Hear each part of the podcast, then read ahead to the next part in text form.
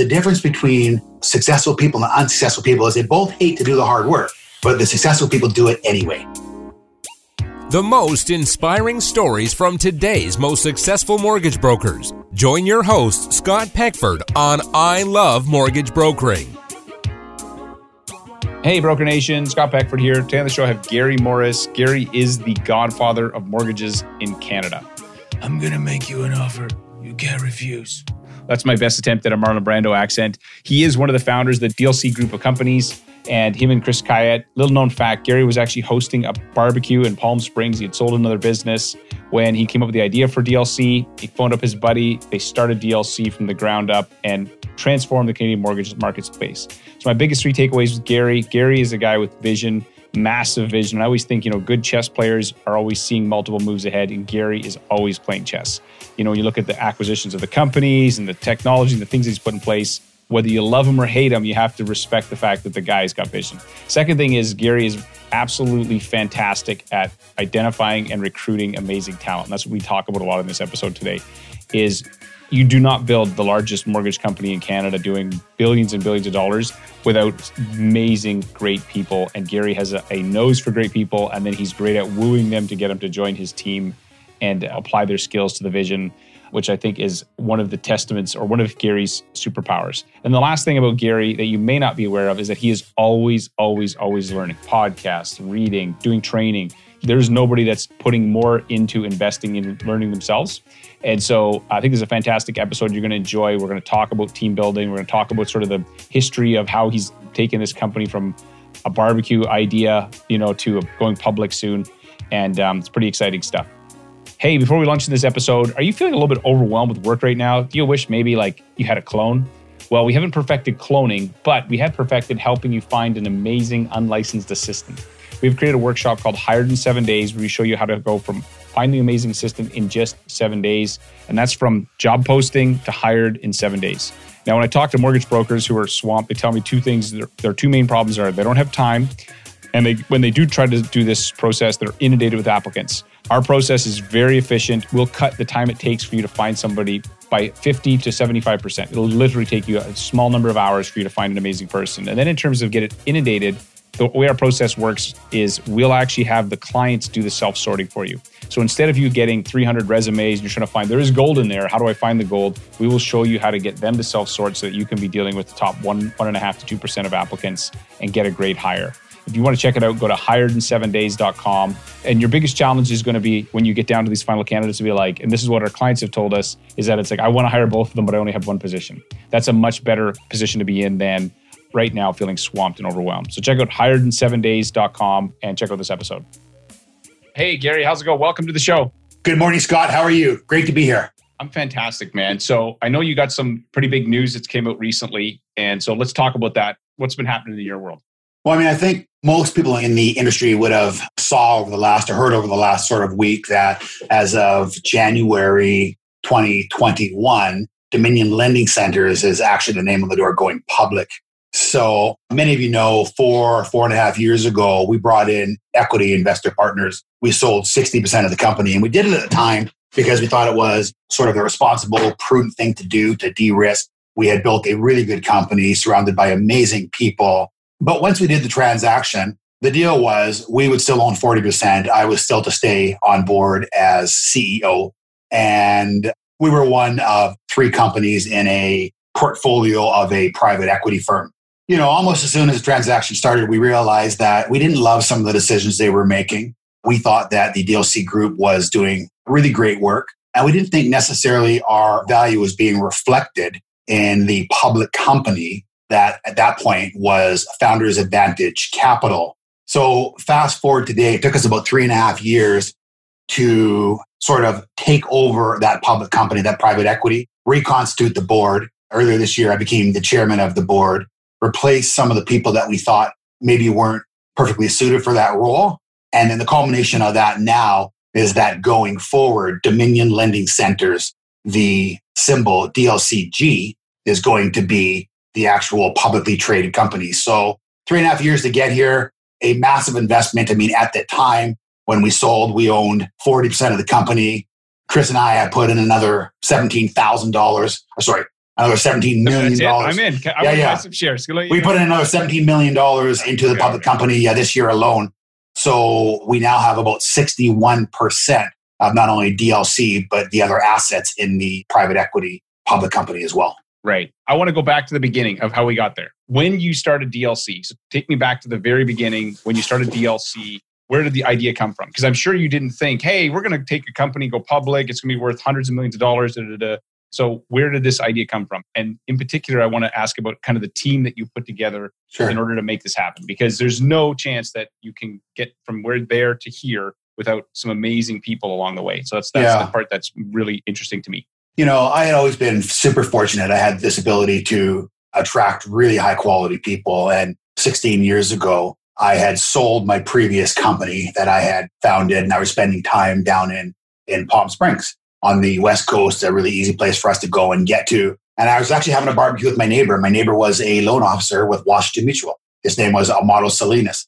And he said something just in the course of the conversation that I found very intriguing. He said, at that point, 75 to 80% of all loans in the US, mortgages, were done through a mortgage broker. And I remember that night getting home and calling the only person I knew in the Canadian mortgage space, my partner today, Chris Kayat. And Chris, you know, was the largest Royal LePage owner in Western Canada at the time, but he had a very small brokerage company, about 10 brokers. And I called him up and said, Hey, listen, I heard something very interesting. 75 or 80% of all loans in the US are done through the broker. And I said, Chris, it's my belief that whether it's fashion or fabric or music or loans, whatever happens in the US, you know, eventually migrates up to Canada one year later, five years later, 10 years later. So I'd really love to sort of do some homework when I come back and talk to you about the opportunity because as you know, I'm, I guess, semi retired. I had no intentions of being retired, but I had sold the business and I was looking for something. So mm-hmm. that's where the initial concept germinated, Scotty.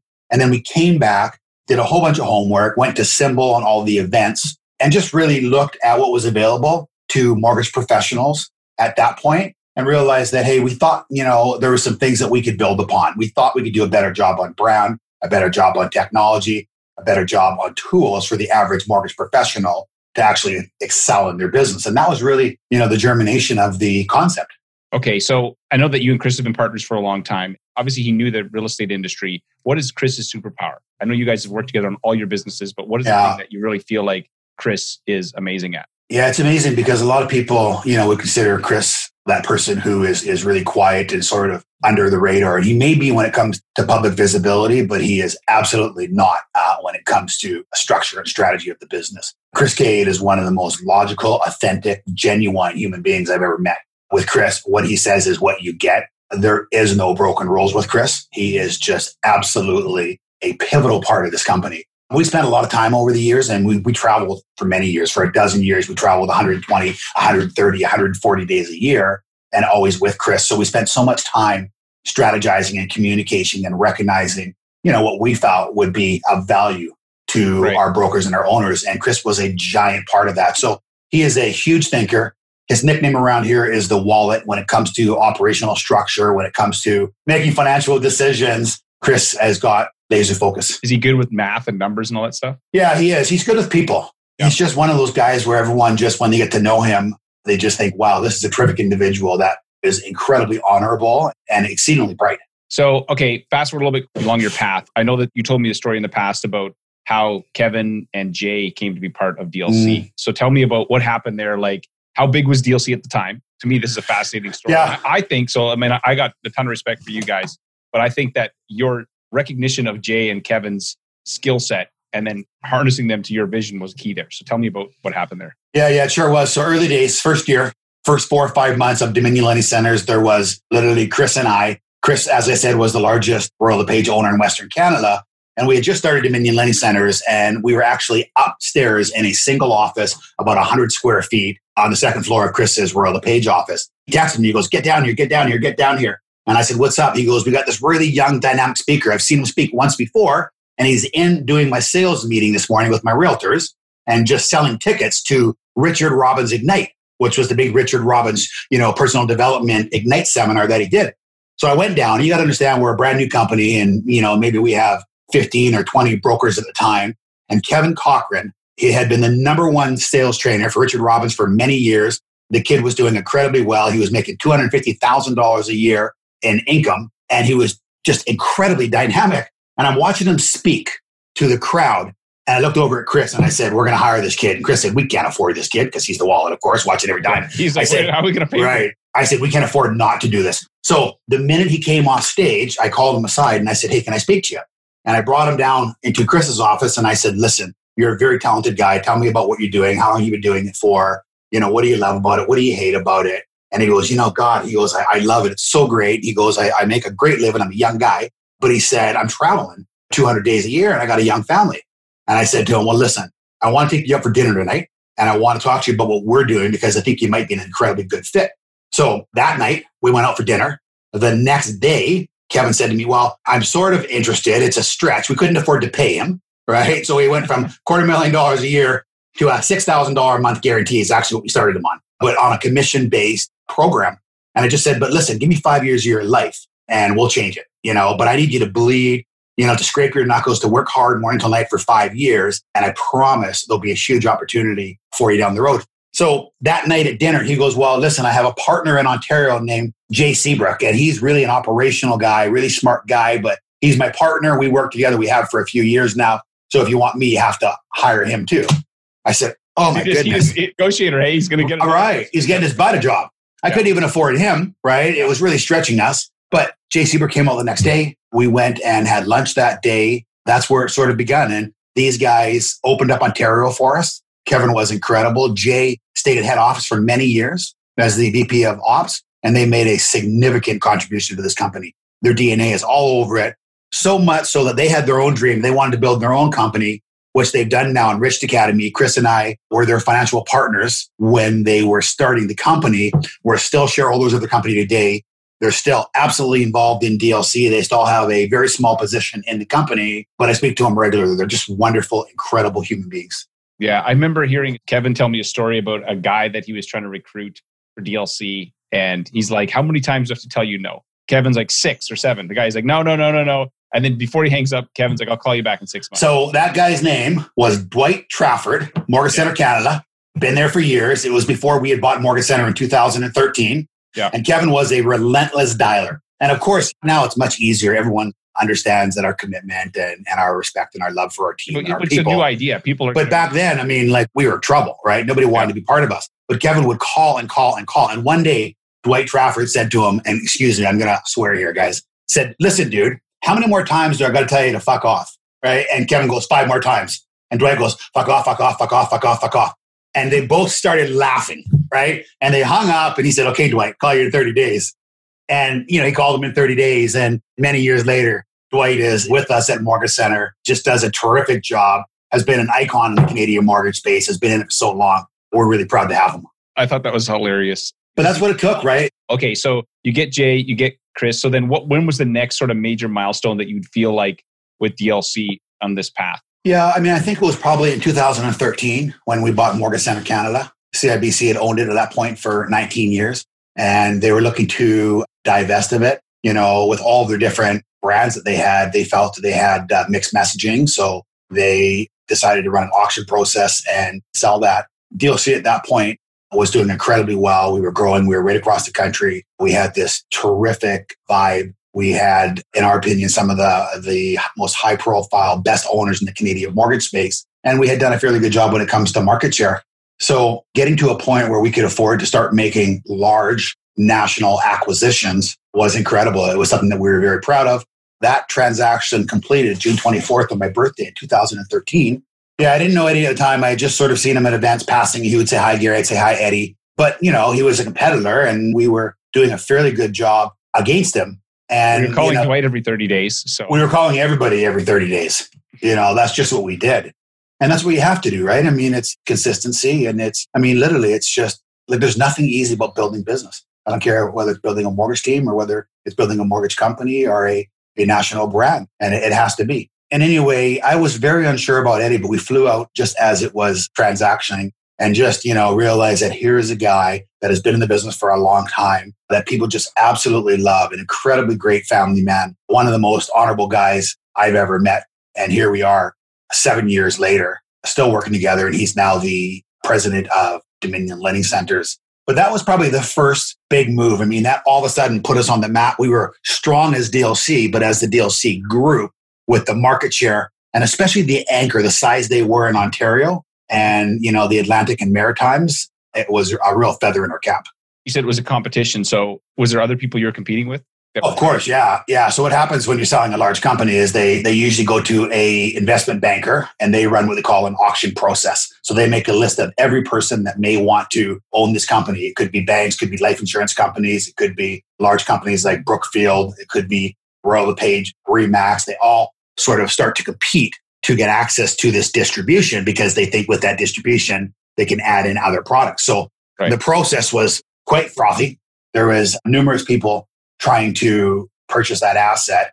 And we, by a whole bunch of strategy and good luck, ended up with it. Right. In terms of team, I know that you had the initial team. Who else do you feel like there's Eddie? Who else do you feel like has been integral that you've identified as, hey, this is the person I need on the team and has helped you guys kind of build your group of companies you have? That's kind of the theme that I'm sure. So, I mean, you know, you've all heard the saying, and it's a bit of a rhyme, and but it's so true, right? The bigger the dream, the more important the team. So there isn't one person. Every single person that's part of our operation today is vitally important. I don't care if you're answering our phone. I don't care if you're at a payroll department. I don't care if you're our president, our CEO. We need to make sure that we have a very, very level, flat hierarchy. The best idea is the best idea. It doesn't matter who it comes from. So I think one of the things that we've done incredibly well, Scott, is making a fun, upbeat, fiercely competitive business where everyone is, you know, appreciated and respected. There's nothing more important than your people, bar none. And for mortgage professionals who are on this call, their people could be their past customers. It's definitely their staff that they have from every single person. It's their lenders, their underwriters, their BDMs. It's their referral sources. When you get incredibly good at appreciating your people, at recognizing them, you know, helping them become better, at instilling the excitement, when you finally turn on the light and teach them personal development, where they say that I'm part of something and I could become more. There's greater opportunities, there's evidence of progress, I think is when you really turn the corner as a business. So many people, when they operate businesses, they get to the point where they go, well, it's my business, my name's on the door. You know, ultimately, I'm in charge or I'm the boss. You know who's the boss? Your people are the boss because you cannot build a business unless you have the most incredible people with you. And you cannot attract the most incredible people unless you're an excellent leader because people want to be with someone who brings out the best in them. People want that personal development. They want to strive and get better. So I can't point my finger. I mean, I can say that obviously all of our leaders of our brands are very important, but you know, really they have the easy job. It's the people on the front line that are coming to work every single day. And it's very important. And this is really, really an important factor. And I think this will resonate. You have to, at every person in your company, you have to provide evidence of progress.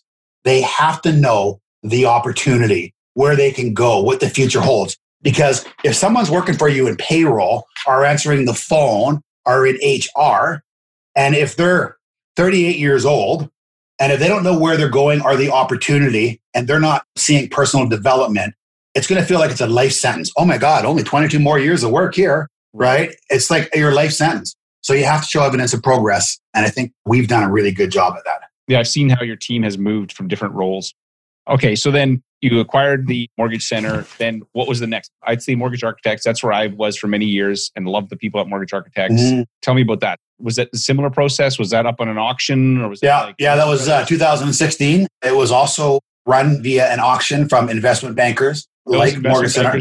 Yeah, I bet you they make some money. They make big dough, dude, right? Yeah. But they're incredibly good at what they do and they make the process incredibly smooth.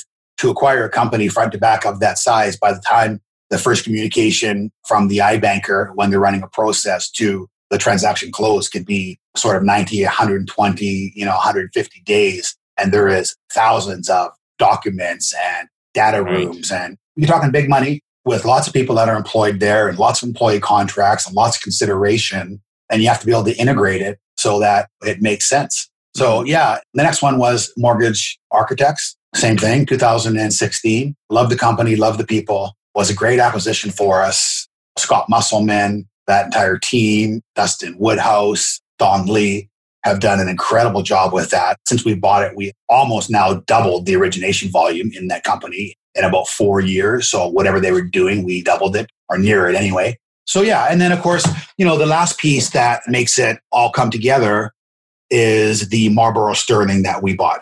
And I chased Marlborough Stirling out of the UK. It was owned by private equity out of the United Kingdom. I chased it for five or six years. I had made Really? So three it wasn't- different. It wasn't. wasn't like I got a phone call one day and said, "Hey, we're selling it. Do you want to buy it?" right. right? I had chased it for years. I had made three different trips to London, England, where I sat down with two different CEOs because the asset kept being sold. But it was a great platform. It had operated in Canada for 30 years. You know, it still does a lot of the foundational stuff and servicing and reporting for some very large lenders. It was the system that was used by RBC for many years. We still work very closely with MCAP on that system. And it was the only platform, in addition to Expert, to Filogix, that had direct to lender connectivity. A lot of guys are out there right now saying, oh, we can connect via FX Link and submit. There's only two superhighways in the Canadian finance space that have direct to lender connectivity. And that is Velocity. The business name is Newton Connectivity Systems. And that is DNH. So that was probably the most pivotal asset that we've ever acquired because what it does is it connects and loops all of our brands, but also everybody else in the Canadian mortgage space to a system that is holistic and does everything from submission to payroll to compliance to bringing in the lenders, the other suppliers, the partners. And that is where we're spending the most amount of our resources right now and the most amount of our time. And for anyone on this call that hasn't tried Velocity inside of the last six months, I promise you, you will absolutely love it. I was probably a very, very hard shareholder in that company because I didn't want to promote it or push it to anyone publicly until I knew we were getting incredible feedback. And now DLC, 65% of our submission volume is going through that platform. Should be 75 or 80% by the end of the year. We have all kinds of competitors, Verico, Invis, MI, independents that are using that platform and they're just absolutely raving about it. But that will be the TSN turning point for us because we now have a platform that is built to make the job of a broker easier. Nobody has ever said, Oh my God, I love my submission platform that I'm using now until Velocity. And the feedback that we're getting on social media, Scotty, has been incredible. And am I proud of it now? Sure I am. You know, because we've come so far. People who are using are just going, Oh my God, this is smooth as silk. When you bought Marlborough Stirling, was that a bidding war? Or did you guys just like hound them until they were ready to sell? It was, yeah. It was. M3 was aggressively chasing this asset as well as two or three other companies. I probably had a leg up because I had made three trips to the UK in the five or six years previous to that, right? So I had built some relationships. And I think when they decided they wanted to exit Canada, I think because of that relationship, I probably had an advantage. But it goes down to relationships again, right? What we do today and how we build relationships and how we appreciate, respect, and you know support other people. It's a lifelong journey. I mean, it never ends, right? You know, you can't do something because you're gonna get a return today. You, you just have to, you know, be a good person and build those relationships. And you know, sooner or later, the world has a funny way of repaying you. So I have a question for you on this because I see a theme here. So you saw Chris, hey, you know, we can't afford not to hire him. You Mm. know, you had to invest in buying Mortgage Center, Mortgage Architects, buying this technology. How do you determine like when do you walk away? I guess because obviously you're thinking long term. I got to put you know build these assets, build this technology. But when is a person too much money? How do you make that decision? I'm curious. I think maybe you uh, walk away when you lose interest, right? When you're running out of steam, you know, because if you're not going to do something at 100% effort and you don't see, you don't love what you're doing anymore, you don't see a bright future, I think that's when you're most vulnerable. You know, and this is transferable to mortgage brokers, to owners who are running teams, or to anyone in business. The minute you're not engaged, the minute you stop doing the very things that made you successful is the minute you start to fail. That's when you become the most vulnerable. And listen, you're not always going to love everything you do. Building a big business is incredibly hard work. But the difference between successful people and unsuccessful people is they both hate to do the hard work, but the successful people do it anyway.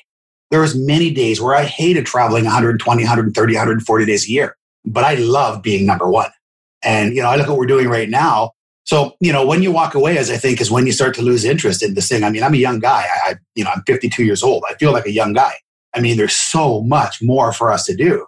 When is enough? I mean, listen, anyone who says or considers, you know, someone making, you know, too much money or someone, you know, who says, like, who has reservations around growth hasn't had the good enough fortune of helping enough people and giving enough money away, right? So, you know, what am I going to do? When I put the presidents in place to all the companies, I took eight or nine months off and I realized that my golf game didn't get much better. I'm still playing to like a 19 or 20 handicap, mm-hmm. right? And I played a lot during those eight or nine months.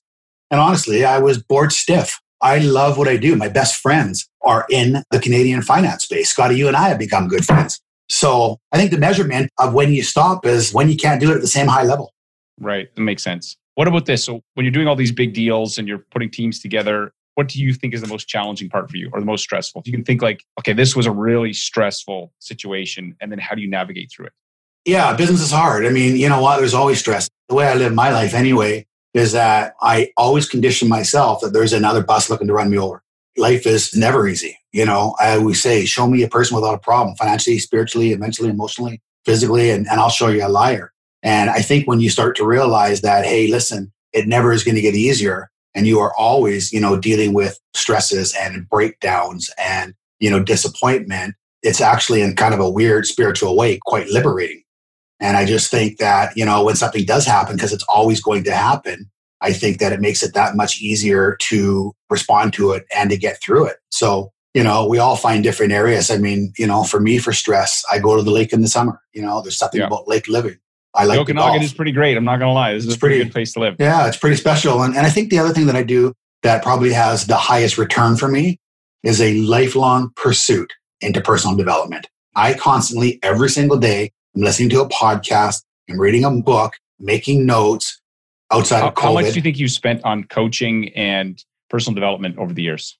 A lot, you know, hundreds of thousands of dollars. And I don't even want to say that because many people are going to say, well, I can't afford to do that. I can't do that. Yeah, yeah. But, you know, I'm 52 years old. And when I say hundreds of thousands of dollars, I mean, if I could show you my bookcases that surround me, I have thousands of books between my office and home. I've been going to a event down in the US two, three times a year for years. That's quite expensive. But for many years, when I couldn't afford to Scotty, I didn't spend anything other than what was available online, podcast. I went to every single event that I could put myself in front of, even if it wasn't industry specific, because all those skills of entrepreneurs, of people focused on personal development, they're all transferable. You can't go, well, I've been to, you know, the mortgage conference once and I don't need to go again. Or you can't say, yeah, yeah, I've read that book. And you can't say, well, I know what he's saying, but I've seen it before. Personal development isn't like a warm bath, right? Or it, sorry, it is like a warm bath. You don't just do it once, you know, because it cools down. It's a right. relentless pursuit. As Todd Duncan said recently when we brought Todd Duncan to Canada, a 1% improvement every single day. And if you can commit to those little habits, another great book, Jeffrey Clear, Atomic Habits, small but yet powerful daily habits in your business or any period of your life that you think you need to work on is going to radically change the endpoint. I believe the same things. I always think about like, especially as you get like more, you're ex- very experienced in business. It's always like, what's the one, you know, for me, I'm like, what's the $50,000 idea? What's the $20,000? For you, it's probably what's that one takeaway that you can get. And even if I find sometimes with coaching or with books or podcasts, the same topic from a different perspective, all yeah. of a sudden a light bulb goes off and you're like, oh, I now see how I can apply this to my situation that I didn't see it, before. Yeah. And let me just make a point on that, right? So a lot of people know that I occasionally swear too much. And if I said what was my favorite F word, people would have an opinion Fun. of what that is. But my favorite F word, you know what, is failure and fear because you need to overcome it. And listen, here's the reality we are all going to make mistakes over and over and over again we are all sitting here today and say, well, I should have done this. I should have done that, right? Stop shooting all over yourself, right? We should have done a lot of things.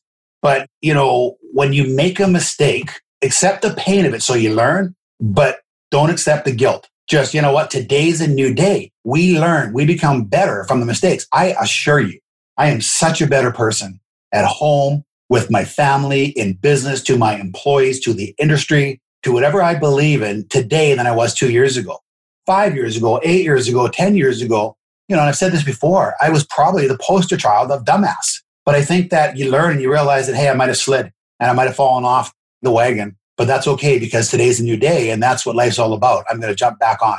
You know, I haven't built my database. I'm going to start building that database right now. I'm going to make a list. I'm going to start reaching out to people on social media. Whatever it happens to be, it doesn't matter where you've been. All that matters is where you're going, right? The next 24 hours is a fresh sheet a clean slate. Do what you want with it.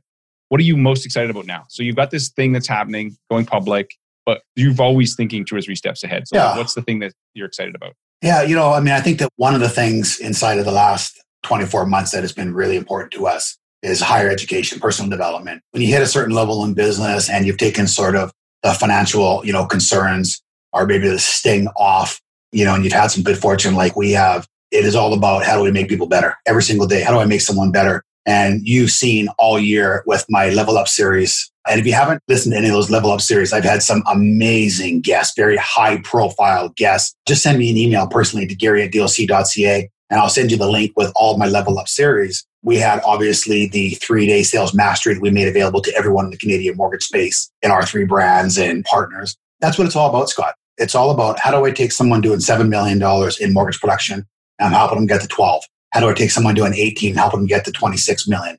How do I take an owner who has done a really good job and has built a mortgage company that, you know, is originating 150 million and get them to 200 million or 300 million or 400 million? There is no ceiling. There is no ceiling. And I think, you know, people have to understand that. And there's a, certainly in my opinion, there is a radical difference on our team. I mean, if you look at our team, Scott, and not using this as a commercial, but our team is the very, very best. I have never assembled a better team than I have right now. Our people at all of our brands and all of our companies are all dialed in. We all communicate. We all support each other. We don't have a real official hierarchy. And it's always about what can we do to make someone's life better. I know my role and I know my job. Nobody in any one of our companies works for me. I work for them. None of our brokers, none of our owners work for us. We work for them. Our job is to make their job easier. Full stop. So for us, it's just now, how do we talk and how do we focus on personal development and how do we connect with as many people where we can finally watch the light bulb go on, where all of a sudden we say something that resonates and they go, okay, I get it. I always say to people, you want to be an incredible leader. You want to be an incredible parent. You want to be, you know, incredible in front of your team. Let them see you making personal developments in themselves.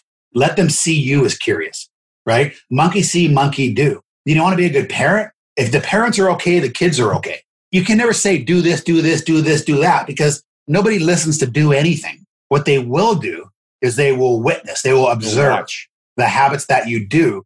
And especially important when your children are little, but especially important when you're leading a team. I talk to brokers all the time and they go, Oh my God, my person left me and they were a rock star and I'm so disappointed and I can't believe it. And I've had high turnover. Listen, if your staff is leaving you, it's because of one thing. They feel dismissed. They feel that you're indifferent towards them and they don't feel appreciated. Right. Very rarely is it ever money. By the way, I believe that if you have a rock star, if you have someone that is incredible at what they do, cost doesn't matter. You have to be competitive. It's very hard to pay too much for someone who is incredibly engaged in what they do. And I'll tell you, attitude, in my opinion, is three times more valuable than skill when it comes to hiring people. And what do people want? Because I know you want to get here, right? About hiring people. Well, you know what? People want to be valued. They want to be appreciated. They want to be respected. They want evidence of progress. We talked about that. They have to know where the opportunity is and where they can get to. You know, if they come and join your team, they must become better by being part of their team. They must grow. If someone comes and joins your team, whether it's as an underwriting staff, whether it's a mortgage broker, whatever the role is, if they don't get better, if they don't do more business, if they don't have more time in their life, then you as the leader have failed them. End of story, full stop. It's your job as the leader to make them better. People want to contribute. So I see people hiring new staff when they have a team of mortgage brokers and the owner, whoever the lead broker is or the owner of the franchise, they go, I'm going to hire this person. But guess what? The people that you already have in that company, you should be getting weigh in from them because unless you get weigh in, you don't get buy in. So what does that mean? You don't take a new person you're going to hire and, you know, go to all your existing staff and give them the ultimate decision. As a leader, you have to make that ultimate decision. But asking them for spirited debate, for honest feedback, saying, what do you think? That will help you become so much more successful when you hire that new person. Because if someone already with you that's doing a good job came to you, Scott, and said, you know what? Yeah, I interviewed Gary. I thought they were great. They got a great energy. This person's going to do really well. Guess what? That person who gave you feedback is going to make certain the person that you hired makes it. Because when they start sliding and they don't make it, It's their reputation on the line. that person goes, Well, I gave you my endorsement on this. I got to make sure that I make them successful, right? People want to be proud of where they go to work. You know, and you have to ask yourself as a leader, right? What I want to work for myself? do I exemplify the traits that I think will attract the very best people? You want the best people to hire because the person with the best team wins. Full stop. So, you know, you have to ask yourself, would someone want to work for me? Do I exemplify those traits? Are we having fun? Do we appreciate our people? Do they have evidence of progress? Do I get them engaged in higher education and learning? Do I recognize them? Do I celebrate top performance? Because if you don't, you're going to get average. And the cult of average is an incredible, you know what, ugly place to be because you never get out. You always just churn the wheel. You have to be an exceptional leader, whether you have one employee or whether you have, you know, 6,000 in order to attract good quality people. That's really good. Quick story. I hired my wife once to come back to work with me in the mortgage business. And she said she'd do it if I bought her a new car. And I did. And then she quit after three days. yeah, you know, she knows your the car. She played me, man. She's got your number. She's like, you don't need me. You don't have a plan. It was my own fault. How many years have you and Shannon been together for? 20. 20 years. Yeah. she knows you well, bud. So, she, you know, she yeah. plays me like, we're working on a renovation right now that just continues to expand and expand. I'm just like, I don't know how. She's great at the anchor principle. Like, oh, if we do this, it's going to be this much money. But if we do this reno, it's only, and I'm like, wait a second, you created a whole new category that we're not even looking at to make mm. this renovation seem cheap. right? So she's very smart. I agree with you. When it comes to people, three things I always think about mastery, autonomy, and purpose. They want to create mastery, they want to get better. Autonomy, I don't want to be micromanaged. And then purpose, I want to be part of something that's actually like, are we going somewhere? Like you said right. before, right? If I'm going somewhere, I want to go. If this is like we're barely holding on and we're like the company's slowly dying every month, you're like nobody wants to play me, on the losing team. And let me talk about that just a little bit more, right? Because the difference between a manager and a leader is incredibly stark. So a manager, and most people are unfortunately managers, right? They don't even know it. No one's taught them. It's not their fault. They haven't been exposed to maybe an interview like this, right? Which maybe, you know, tweak their curiosity. But a manager feels they're quite important. Whereas a leader makes everyone feel that they're quite important and, their team is quite important. A manager walks around every day trying to correct people, trying to find them doing something wrong and saying, well, hey, next time do it this way. A leader walks around every single day finding people doing something right, saying, oh my goodness, you're amazing. I love the way you had that conversation. I loved how fast you responded. The way you handled that objection was brilliant, right? Just a subtle shift, a big shift, right? A good leader would never give one of their team members a correction in public. You praise in public, you correct in private. It's simple things that a lot of times we just don't know because we haven't, you know, learned, right? The number one reason why people leave you is because they don't feel valued. They don't feel appreciated. They don't feel. It's important. not money. Most of the things. Never like, money, dude. It's never money. They leave managers, not companies. Usually, what they say people don't leave companies; they leave the manager, the person who's supposed to be leading them, who's not leading them. Yeah, I mean, it happens all over, right? Problem is, is that you know once you once you have that that leak in your boat, man, you can't bail fast enough in order to save it.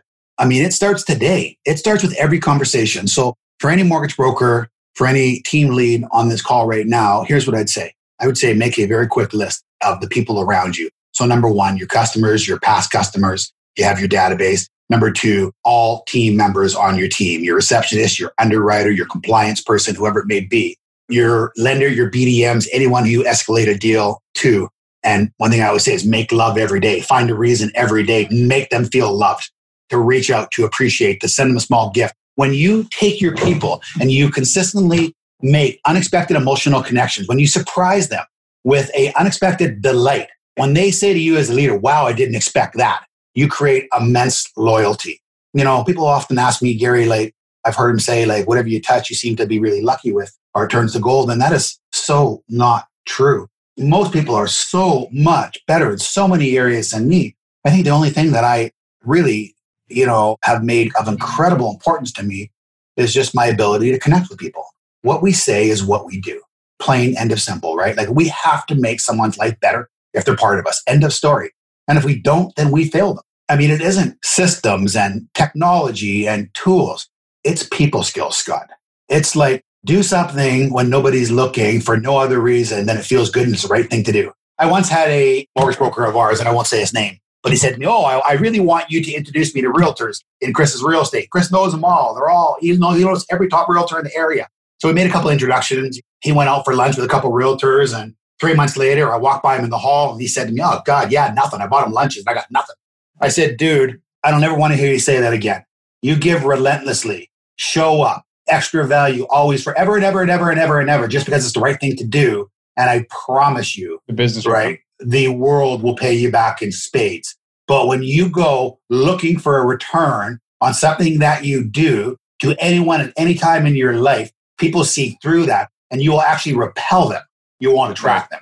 It's just simple. It's like you're trying too hard. Like if you if you think back to high school, and you're trying to date, and if you're try the guy who's trying too hard never has a date to the prom, right? You're just like you can't push too hard at it. Yeah, I mean, you know what? You just got to get in the habit of anyone of any success wants to help other people. It's just human nature, right? When someone hits a certain level, they know that they had so many people, you know, give them a leg up and help them along the way, and they want to help. I mean, I'm constantly mentoring people and sending them audio tapes and doing large groups, and I constantly get mentored. I'm part of a US CEO group. I have my own group that I'm reaching out to all the time with total vulnerability and saying, "Holy shit, guys, I have no idea what I'm doing here. Like, help me out here."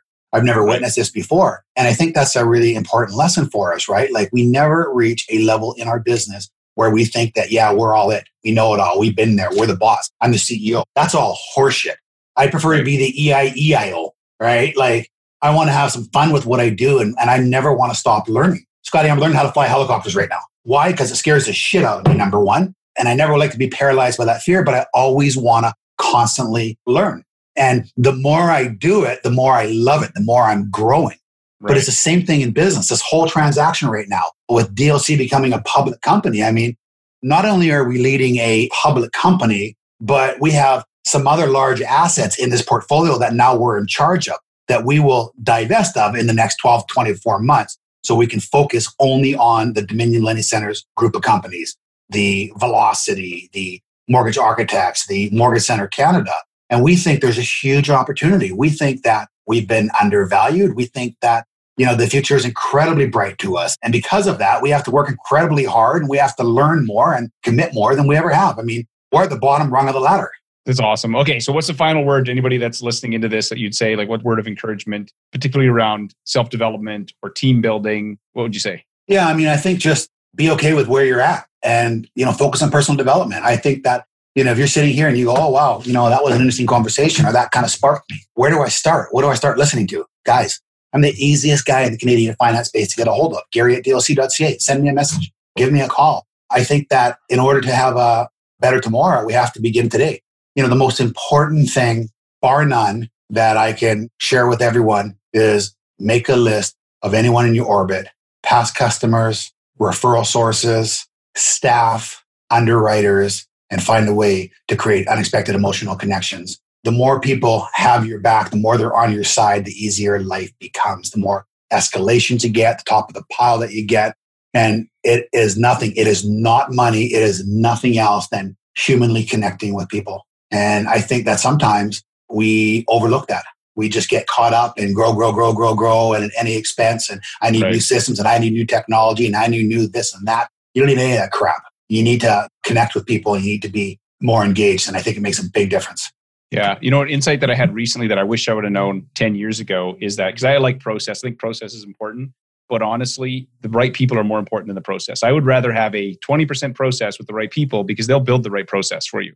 If you get a really good process, but you have bad people, they're going to screw it up because people still have to push the button and do the thing. And so at the end of the day, and because businesses are dynamic, I think that process is secondary to the people. I think the vision is first. Where are you going? Is it somewhere exciting? And then the next step behind that is who's going with me. Then you'll figure out all the details along the way.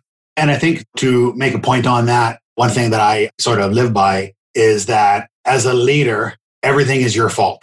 Every reason, every failure, everything in any part of your team is your fault. I know Dustin Woodhouse has said that a lot over the years. The only time it's not your fault as a leader is when you win, when you do something right then that is everybody else's fault. I think it's incredibly important. You cannot build anything of significance without a team around you, without people that will defend you and fight for you and have your back, will go the extra mile. And if you give people the opportunity, if you give them the autonomy, if you give them the support, people will knock your socks off. They will blow your mind with how good they are, how smart they are. I mean, our best ideas for 16 years in a row haven't come from freaking me. I can assure you that. They've come from our top freaking people that, you know what, feel comfortable to share their ideas or take a chance or bring something to us. And I just can't drive that point home enough, Scotty. We're not saving dying children here. We're writing mortgage loans. Right. You know, I mean, get over yourself. Believe you me, my wife reminds me every single day of my life that I'm not a very big deal. And I think that we have to be reminded that when we run our companies. You know, people think, oh, I'm the boss now and I'm in charge and I'm the guy and, you know, and they manage a certain way, but they forget about the power of the human connection and, you know, how good people are and how much they can achieve and how much they want to achieve just by giving them an environment of culture that fosters and breeds that. Well, this has been a lot of fun, Gary. I really appreciate you, man. And so people can find you at Gary at DLC.ca. Plus, you're a very easy guy to track down. So awesome. Thanks, man. Scotty, thank you for having me. Appreciate it. Oh, I know you have an event on Thursday, right? Give that a shout out because oh yeah, so been, we're doing a workshop called Hired in Seven Days. So taking the right. best practices of how to hire because we've done lots of hiring for our coaching clients, and so yeah. if you check that out, you can message me if you're interested in that. So thanks, Gary. Thanks, everyone. Hey, friend, thanks. Check out this episode. Conversation with Gary is very enlightening. He's a very motivated, inspiring guy. Hopefully, that you picked up a few nuggets from that. And before you go, though, I just want to remind you that we have this workshop. If you're thinking, man, I really would like to find good help, I want to find an unlicensed assistant, we have a workshop that we created called Hired in Seven Days, where we're going to show you how to find an amazing unlicensed assistant in literally seven days. That's seven days from job posting to shake your hand, you're hired and we're going to help you overcome those two big challenges, which is I don't have enough time right now to do this, Scott. We're going to cut the time down by 75 to 50%. And then the second problem is I don't know how to sort through all these applicants. We're going to show you how to get the clients, these people applying to actually self sort so that you only are talking to the best possible applicants. So check out hiredin7days.com. That's hired in the number seven days.com. And thanks for checking out this episode.